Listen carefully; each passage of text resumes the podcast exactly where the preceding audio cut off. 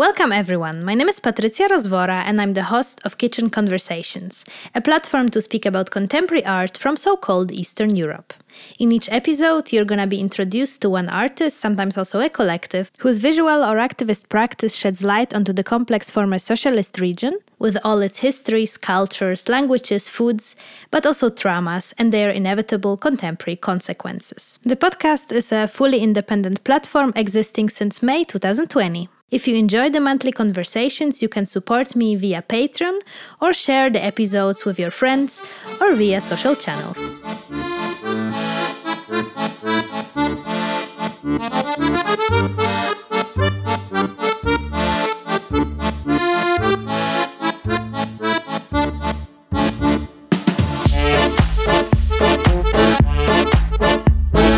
Today on the podcast, Kenneth Lekko, painter and visual artist based in Berlin and originally from Tallinn, Estonia.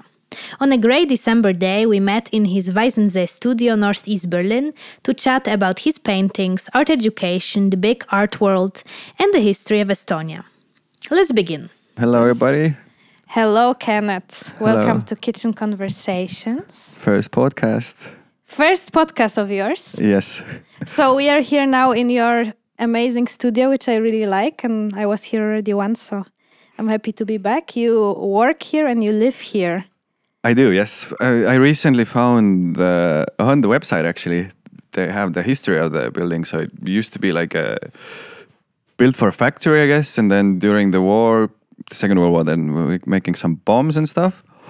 But then Like a factory for. Okay. somehow, but it was like reorganized for this. It wasn't built for this purpose. it was built to for some other type factory. I don't remember which exactly.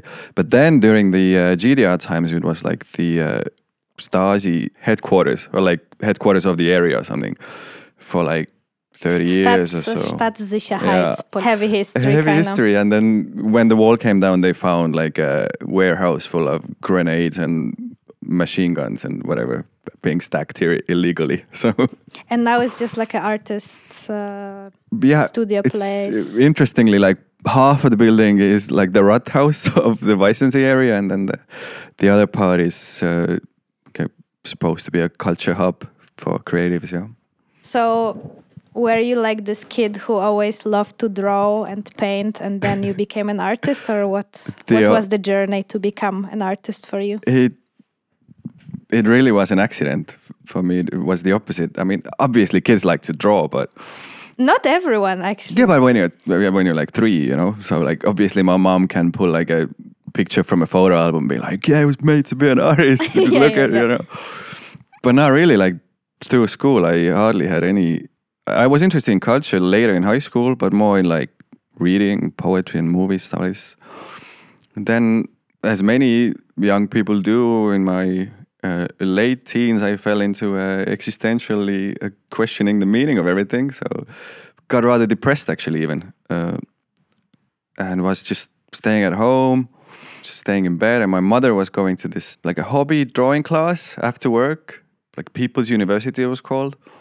And one day she just told me like, oh, like you're not doing anything. Maybe you just come join me. For some reason, I did, and then from there on, I got some praise from the teachers. I had a strong hand and whatnot. But I was basically there making drawings with like forty-year-old women. so But so how were the classes? Did they actually build you like a still life and you had yes, to yes, yes, yeah, yeah, yeah. exactly. Like coal and pastels, and then we would have Classic like flowers kinda. and plates and dogs or whatever. So it made you happy to It- draw. Somehow, yes. And then uh, and then they opened the uh, I think it was last year in high school, and then the uh, application for for the art school was somehow earlier than for the, all the other universities. So I somehow jumped in and uh, accidentally, I suppose, got accepted, and then that's how it started. But at the beginning of school, I was very I needed to really catch up because I didn't know anything. So I was like. Like technique wise. Or as well like art anything wise i was like studying art history from youtube like, Yeah, no i yeah, just yeah. know, knew like picasso basically you know or Van Gogh. yeah In retrospective, Kenneth thinks that entering an art academy without any predefined art style or ideas about what art should be made him more open minded and quicker to develop. The moment of realizing that anything you do could become art was definitely a liberating one. Back then, the Estonian Art Academy in Tallinn was a rather traditional one, concentrating on the classical approach to art making, but there was also space for the conceptual approach. And from rather early on, Kenneth knew he wants to become a painter. His very defined painting style developed while creating work and is inspired, uh, very broadly speaking, with the life around us. He also likes to define his artwork in the framework of lowbrow or lowbrow art. That was an underground visual art movement that arose in LA, in Los Angeles, in California in the late 60s, and was a populist art movement with cultural roots in the underground comic, punk music, tiki culture, graffiti graffiti, street art, and so on. What you would call maybe like low lowbrow or like not considered high art type things, like cheap decorations or like stuff you kitsch you can kinda, yeah somehow kitsch that? to take elements from like high culture low culture and mix it up and and give it like a different direction a bit also like material uses like i use a bunch of like glitters and neons and you know stuff that's maybe like a punch in the face a bit you know it's also kind of special. I think that you paint on found canvases, found materials. So not necessarily canvases, but uh, surfaces that you found somewhere. Well, a bunch of these works here are like I have stretched the canvas on like wooden panels. I think this is what you're talking about. It exactly, started in yeah. Berlin when I when I moved initially with just like my suitcase with not a lot of money. Uh, people are throwing all their like old furniture out, so I started like collecting these wooden panels of IKEA cupboards and, and whatever, and then using these as old windows. But I would like break the window and then use the use the window frame as a stretcher for for the canvas. Is this something uh, new for you, like to see so much like furniture trashed on the streets, or? I'm not sure. I, I guess in Estonia we don't have this uh, tradition of like just leaving stuff out in front of your door for people to take definitely. But at the same time, maybe back in Estonia, I wasn't like walking around with you know with my eyes open. When I'm anywhere in Berlin, I'm like, oh, there's a panel. Then I go check what condition it's in, and like remember sometimes, and then go back later, take it home. So you have to carry a lot. I work Lieferando on the side, so don't tell my boss. But sometimes I can use the big bag to. Ah, perfect. That's to great. carry the panels. So while studying in Estonia, and here a quote, young kid with big ambitions, post-Soviet with American dreams, Kenneth wanted to live in a bigger city. Cultural influence with the idea of the big world with infinite possibilities, he initially wanted to move to the US. I guess my parents' generation was mainly the one that, you know, they went to Finland to see how the Western people live when they were invited, or like however the the policies were back then, to see like a supermarket where the shelves are full and coffee and bananas and all the cliche things. So I was somehow like brought up in this, and like my father is like a big fan of Elvis, and Ah, me too. so I guess Americans, at least it seems to me, you don't have to shy away from ambition, whereas in Europe sometimes it's like looked down upon to be too ambitious. You know, Mm. It's built up in a like a, a little bit different understanding of freedom, right? Like it's up to you if you make it somehow, but there's like no net, you know. So it's up to you if you didn't get a good health insurance, go fuck yourself, you know. like, Yeah. Is the ironic part that a lot of people, I guess, maybe don't know or like just have the idea from Hollywood how how everyone can make it in the US. Anyways, well, we are in Back to Berlin. Estonia. back to Estonia and Berlin. Yeah, yeah. I was lucky, very lucky to, because in, in the UDK you work under a certain professor, and the professor I was uh, somehow assigned to work under, Thomas Zipp, was uh, very supportive to my way of working, because I wasn't really.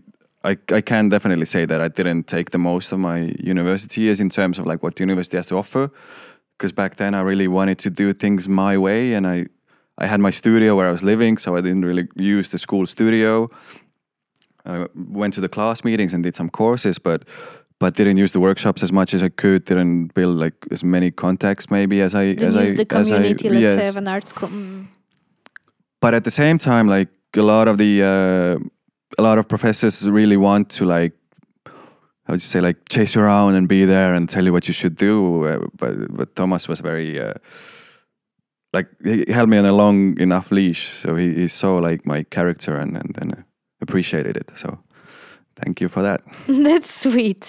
So because once we were talking, I remember last time I was here about like, do we actually need art schools and do art schools help us as artists to actually, yeah, make the living with art and also kind of be happy with what we do and really be persistent in like becoming a professional artist. Mm-hmm. I guess the art school kept me on the track that I'm going to be an artist. But in terms of uh, like literally teaching me technique. So or theory, I guess it could have, but I guess I somehow avoided that intentionally or unintentionally.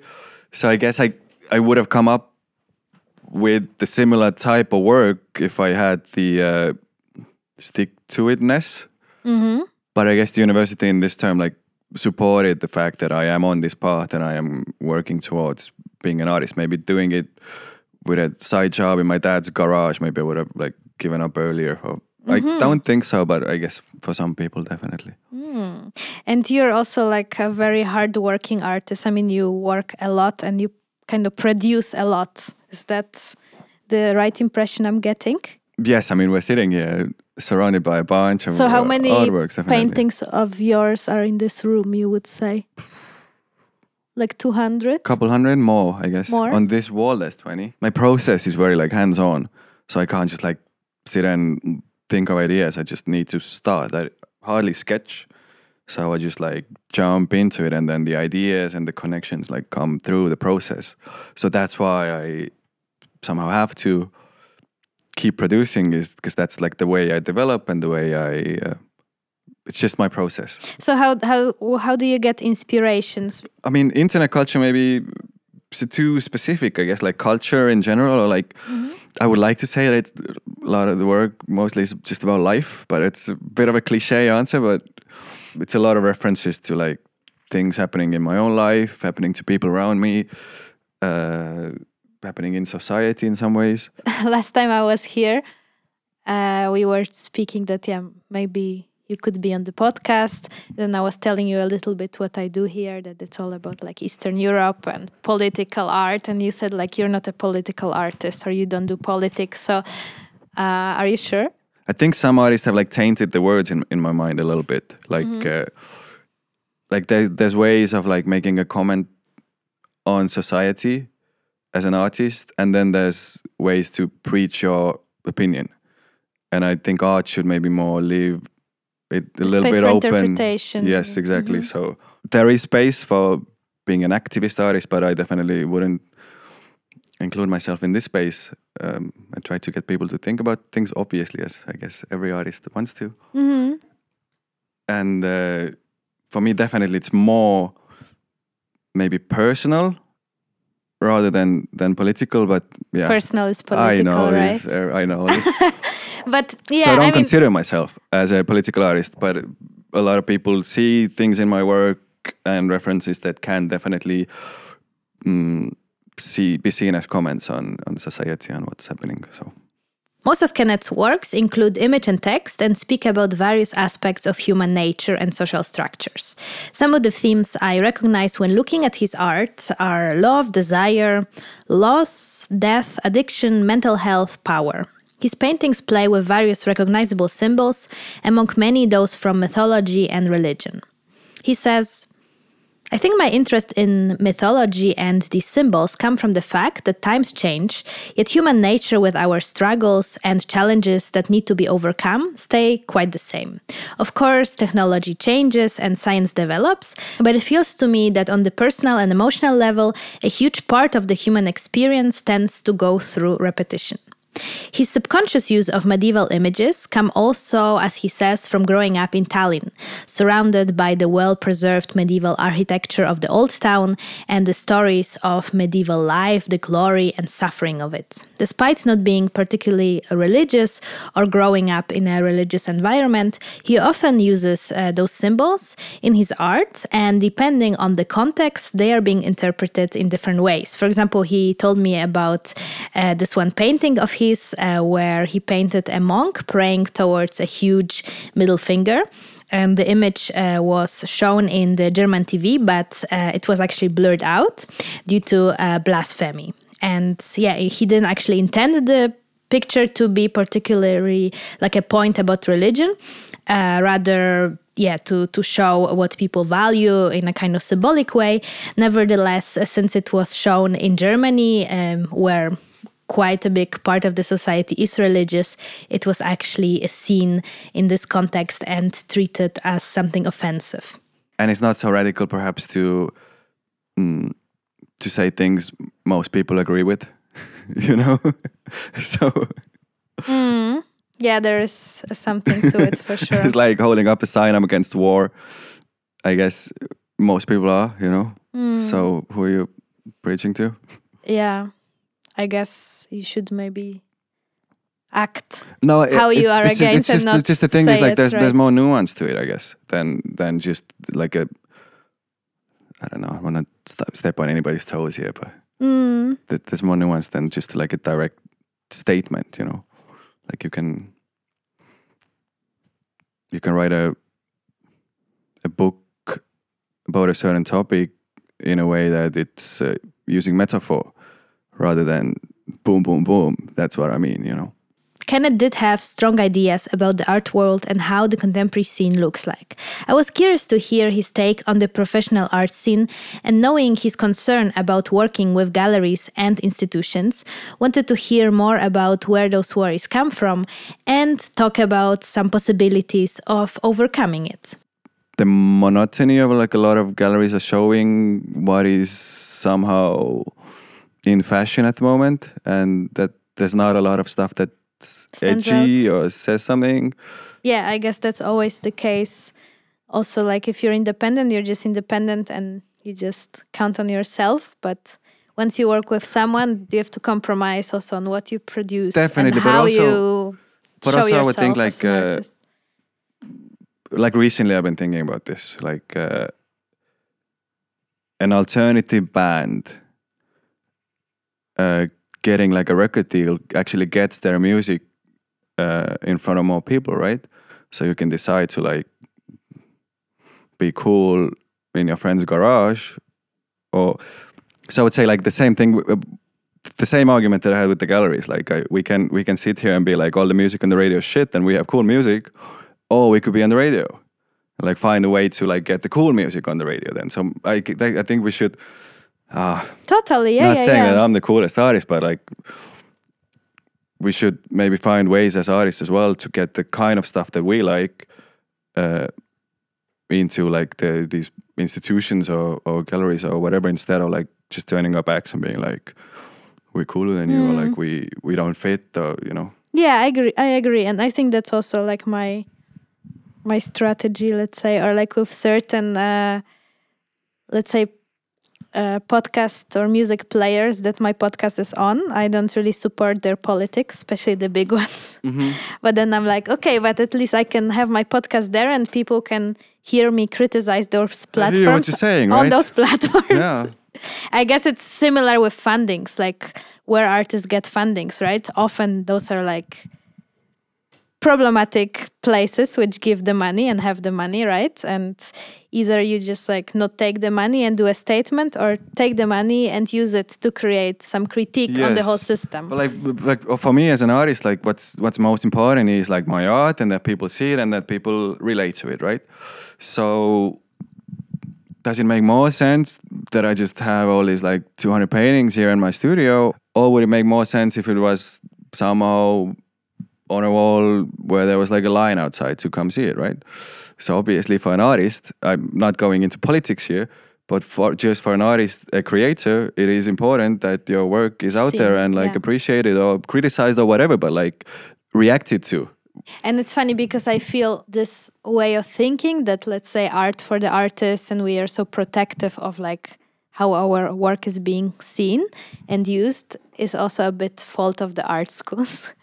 or at least for me, you know, like my art school really made me so careful of speaking about money and like making money with your art and showing selling yourselves and, And that's where the American things. thing comes, comes in, right? Exactly, I was just thinking Because like uh, that's a very they have no problem. I've never been that. to America, but like it sounds like a very somehow like a European approach that you have to be like can't talk about money or like can't talk about like that you like want to be the best or you know like stuff like this. You know, it doesn't mean that you're putting anybody down.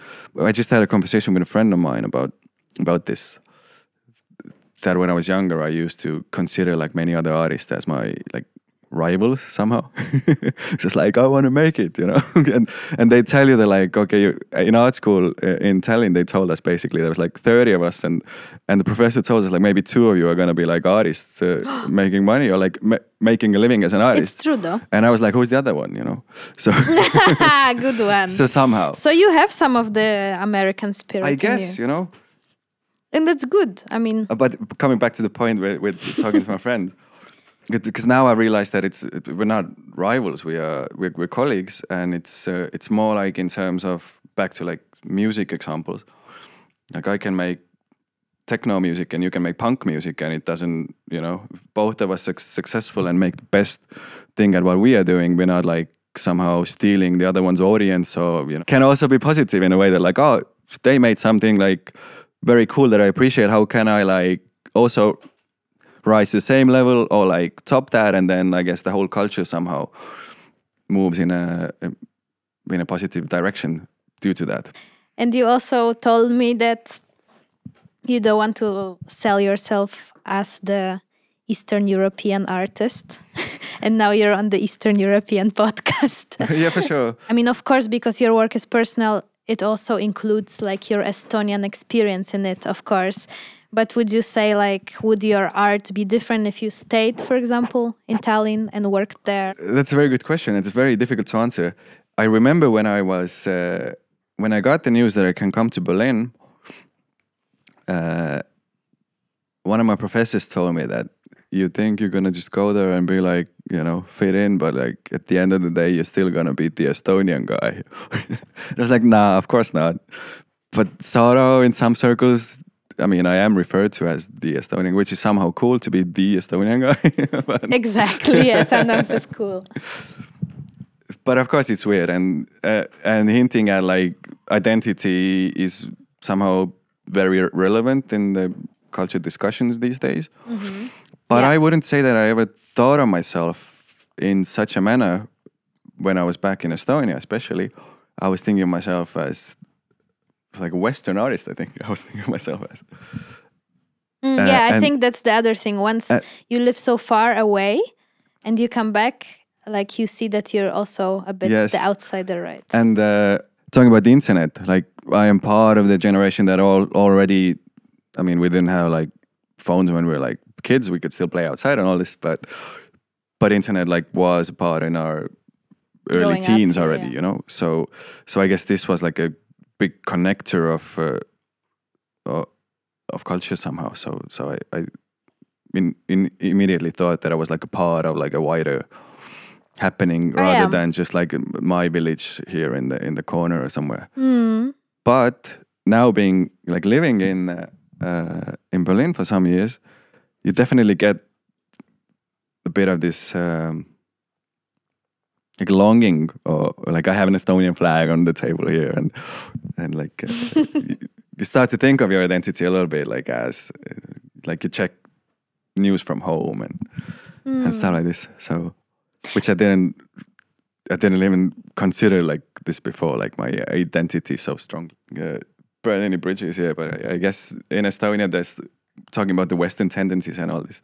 Looks like in the main That's scene, where I'm going. in the main scene at the at the moment, at least, it, it is a little bit that we're looking up to like how people are doing it like abroad and and wanting to like make like a copy of a of a copy of something. You Mm. could be sitting at a European terrace bar, kinda, terrace say. bar in in Berlin with like built up cheap wood and like with nice lighting and a DJ in the corner, and you could be sitting in the same place in Estonia. And But is that is if that the nice? language, Maybe it's if nice, the language right, wasn't for different, people living there. Is that yeah, definitely, no, for sure. I, I guess the thing came up between the two of us because I was talking about this other interview I did where somebody asked me if if I consider Tallinn to be the next Berlin. so that's where it came from, and and and I would I would prefer if uh, if Tallinn was the cool Tallinn, not the next Berlin something? number two. You know. Using the opportunity of Kenneth being the first Estonian on my podcast and one of the first artists from the Baltic region, I also asked some question about history of Estonia, especially curious about the country's situation during the Soviet Union and in the period of the so-called transformation. My first misconception was the political status of Estonia during Soviet times. Unlike Poland or Hungary, for example, who were part of the so called satellite states and so under the satellite hegemony of the Soviet Union, Estonia was annexed and occupied by the Soviet Union already in the 1940s. So exactly, my mom has told me the story, but she was changing the Russian currency to the Estonian currency while she was pregnant. So I was like, first generation of the of the new republic again. So it was crazy times, but I, you know, for me it was just you know childhood. I didn't like, but people were as in I guess most of the of the Soviet Union countries where everything had belonged to the state, and then all of a sudden was got privatized, right? So it was like a like a, not a wild west, sure. but a wild east. You know, like mafia stuff going on. The the country didn't really have yet like a proper working police system or, or like a government system. You know, so it was like uh, it was wild times. But I guess like in in like about 10 years they got it kind of under control but we had like a bunch of mafia activity and like people got like blown up on the streets and like pretty weird weird uh, stuff looking but i can only look back to this From from, like news yeah. reports and stuff but uh, For sure. And like in school, what do actually they teach about this period? Like the history books, do they actually cover this part of the history or? when i was going to school i guess it was still too close of a history to to cover that in in a history class. Maybe they do now. I mean definitely Singing Revolution and like all of these how Estonia, the Baltic chain and all these things of course were, were covered but but not in terms of like how the uh, how- how played in the social and economical scene. Yeah, I don't really know how to ask this, but from I mean, as you see, my knowledge also about this, although I work with these topics, is kind of limited, and I think also that's why I do this podcast because all the stories of our separate countries are so different, but they, are somehow put in all one pot, and this all kind of mixes up. So that's why it's also valuable for me to have you and tell your kind of yeah part of what you know to kind of learn from each other as well but my question or like what i know from like the different baltic countries is that you had also like a strong russification and a connection to the language and that's still like a very um, visible thing today Definitely, like going back home now, I notice it more somehow than I did when I was living there. That like, oh, so many people speaking, but also could be because like we have a bunch of refugees now from Ukraine and and all that. But yes, uh, the population of Estonia is more like 1.3 million, but I guess the population of ah, it's how to say that politically correctly of Estonians, Estonian speaking Estonians, then let's say, is around like I guess like either a million or nine hundred thousand. I think less than a million. So we have like one third of the population are non. I might be wrong with the statistics here, but somewhere around that. Again, I guess in Tallinn is like forty percent or so. And that was because people from like Russia were coming during the Soviet Union times to work there and settle there with their were, like- families or Yes, they they were well, I guess imported as workers. Or I, I, as I assumed during the Soviet Union that to uh, demolish the national identity of places, they tried to like ship people across the union so that they, uh, I don't know, to yeah, basically to get rid of like uh, national identities and and have like this union identity idea. And uh, somehow, I mean, it's still a I am 30 years old, and uh, so Estonia is still the new Estonia now is like still a very young country, and there's been like generation or two after this uh, social changes. So I wouldn't be like super um, gloomy about this, but you can definitely still see that there are like two parallel societies somehow. Like you, you can live your whole life in Estonia speaking Russian, only basically bumping into people who speak Russian and can get by well. So, but would you say, uh, I guess now after the scale invasion is different, but would you say it was rather like those communities were living next to each other in peace and it was rather like somehow ah that's difficult to say. Somehow but there's definitely tension there. And i think the most of the tension comes which is now being brought up again with the ukraine war as well comes from like a different reading of history. Because us as estonians we were occupied, right? But for the for the Russian population, they their understanding of history is that they liberated us from the Nazis, so that we you know we should be grateful for the, for this move. But after the so-called liberation, they didn't like let us live liberated, but they made us join their empire, so to say. And us, like as a tiny nation, trying to maintain their language and culture, uh, obviously there's like a dilemma there. And can you tell a little bit how the situation of the country changed after like the the war now in Ukraine? So do you you said you have a lot of like uh, refugees coming or like came from Ukraine? Yes, because uh, we had like a bunch of uh, foreign workers I think already uh, coming to Estonia to work from Ukraine because I think even though the living standards of like how would you say the living standards compared to like how much you make and and how much things cost in Estonia is not so great.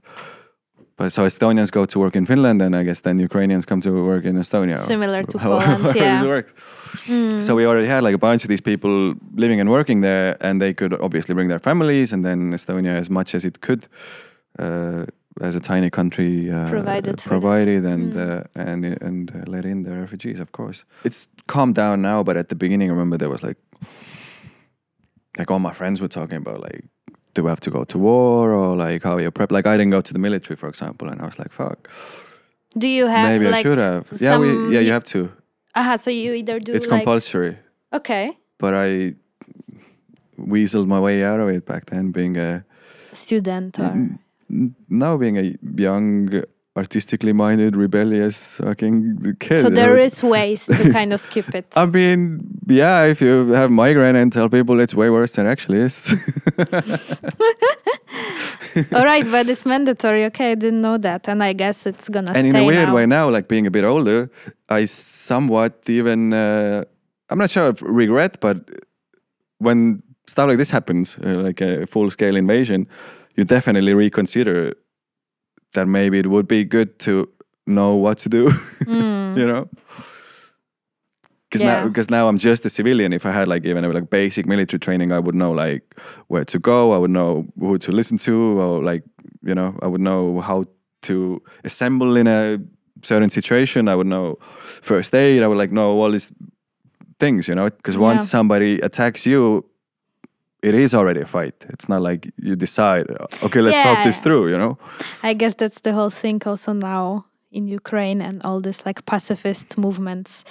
That that's the argument, right? Like we didn't choose for this. Someone yes, exactly. just attacked our homes and yeah. we just have to protect ourselves. Yeah, but I guess also the, the point here or like how I see it that the aggressor is really using strategies which are not new to some of our countries yes. you know like we know this so maybe like start listening to what we were talking yes. you know yeah this is definitely weird how uh, how would you say like the, the approaches have changed you know like mm. i remember i was when i was bringing up the fact that like germany with their like going green like isn't it a bit not so smart to like rely so heavily on russia on the nord stream too yeah like mm. on the mm. gas so like because as I understand, we're closing down coal plants, which is great, but at the same time, Germany doesn't yet have the capacity to like create all its power with like windmills, right? So we we were getting it from Russia. And my question was more like not in I wasn't even expecting a war or anything. I was like, what if they just decide to like turn it off or whatever, you know? It's a bit dumb. And then people were like, oh, what are you talking about? and hmm. then like half a year later, it's just like boom, you know. So, so I guess yeah, pe- people from the from the east definitely are a bit more uh, cautious about like dealings with Russia, you know. And that's not to say with Russians, but but as the the Federation. yeah. yes, like the the imperial mindset, whatever. Indeed. I have to point out I'm I am no expert, so just in case. For sure, but I think it's valuable, as I said, um, opinions, and I like to create knowledge from opinions and stories as a yeah addition to academic theory, which people can also read if they are into it. Yeah, last but not least, uh, just to come back kind of to your work and what's your. We are now recording in December, but the podcast will be out uh, first thing in January. Oh, So, um, yeah, what's your kind of ideas for the new year as an artist, as in your practice? Like, do you want to do some crazy big pieces or like super small ones, which we see here in the back, or topic wise? Do you think like this, or you just go with the flow and create whatever comes? as I said, like uh, it's a very like process based uh, uh, style of working. So I, I, I guess I I do go where the art takes me somehow in terms of like, uh, mm, like what I'm making, but but plans definitely more like to professionalize the studio and like finally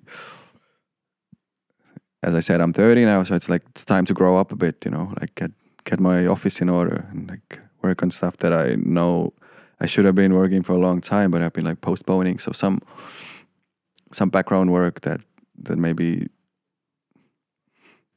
when you first think that you're gonna be an artist, you think you're just gonna be like painting in a studio, but that's actually like a lot of You have a lot of administration. a lot and of administration, and, and I still I'm not very good at this. So definitely have to. but you have some good people helping you. I That's know very that. true. Yes, yes. Uh, Rebel Art Management, shout out. yeah. Some little promo for them. Well, last but not least, uh, classic question about food. You know that I just published Oh a cookbook, no! and uh, yeah, I collect recipes or taste. Doesn't have to be a recipe, but something which you like from a place which is home for you. Favorite home food uh, that you could uh, share here on the podcast. All right, but that's heavy. Has to be something my mom made definitely. there's this cake. I don't know how to like explain this in uh, in English even. I think she got the recipe from my grandmother, and like she always used to make this for my birthday and for my father's birthday. And I can definitely get you the recipe from her. I have to then. 'cause I- I Amazing, yeah. clue. But uh, I think there's like caramel in there, and then like what do you call like oats? I guess it's like covered in oats, like slightly fried or something. After our conversation, I tried to Google an Estonian caramel cake with oats, but I couldn't find anything concrete. As it later turned out, the recipe was first made by the great grandmother of Kenneth, who later shared it with Kenneth's mom. Her nickname was Mem, so the family simply called it Mem's Oat Caramel Cake. It was not only the taste of the dessert, but the whole story behind it that made it so special and unique. Right before Kenneth's birth, on September 25th, his mother was preparing a party to celebrate the 25th birthday of his dad. That was supposed to happen the next day. Big party with uh, a lot of homemade food and lots of guests, as it was done in the 90s. The food was pretty much done, and the only thing uh, that was left was Mem's oat caramel cake. So the mom uh, was working on the cake uh, when she realized her water broke, and instead of finishing the cake, she actually had to go to the hospital and give birth to Kenneth. Since then, the cake became a very symbolic thing in the family and was always there for either Kenneth's or the dad's birthday. But like otherwise, I don't know, like the basic. Yesterday I was just going for like herring. So I'm gonna make like herring with boiled potatoes and sour cream and like this, somehow like the basic basic stuff, but it's you know, A friend of mine told me that I'm cooking like very old school. Because I'm making like liver with potatoes and like Do you cook here in your kitchen? yeah, I do, yeah. Are you like a good cook? I don't know. I can feed myself, but but you cook a lot. I do cook a lot. Yes, I uh, I rarely eat out or order in. So and do you have people then come over or you just sometimes, but like I tend to eat like a lot of the dishes I make have meat in them, and like a lot of people, especially in Berlin around me, like tend to stay away from that. So so you just I can make fish, yourself. you know, I can make fish for them. Or cake. Well, get me the name of the cake, okay? And Yes. then I will. I'll have to ask my mom, and I'll get you the recipe too. So. Well, thank you so much, uh, Kenneth. Actually, I wanted to say one more thing. I don't know if you know, but your surname in Polish means to be light. Light. Lek- lekko means something light. It's All actually right. a very positive uh, word. okay, that's cool. yeah, That's and it's written exactly the same. Yeah. Mm-hmm. Okay, and and I have tried to check the the background of the name, but I have no clue. It's like some people say it's Scandinavian, some people say it's like might be Polish. Us Estonians are like very mixed through history of like by being invaded, people traveling. Like I have like Russian, Baltic German, Scandinavian, like all types of a, uh, of a of a mix. But with the name, I'm not sure. One thing I do know is that like apparently everybody in Estonia with this name are related. So it's like a very rare uh, uh, last name in Estonia. So not many of us there. so happy holidays to you and happy new year to the listeners, I guess. Yeah. Yeah.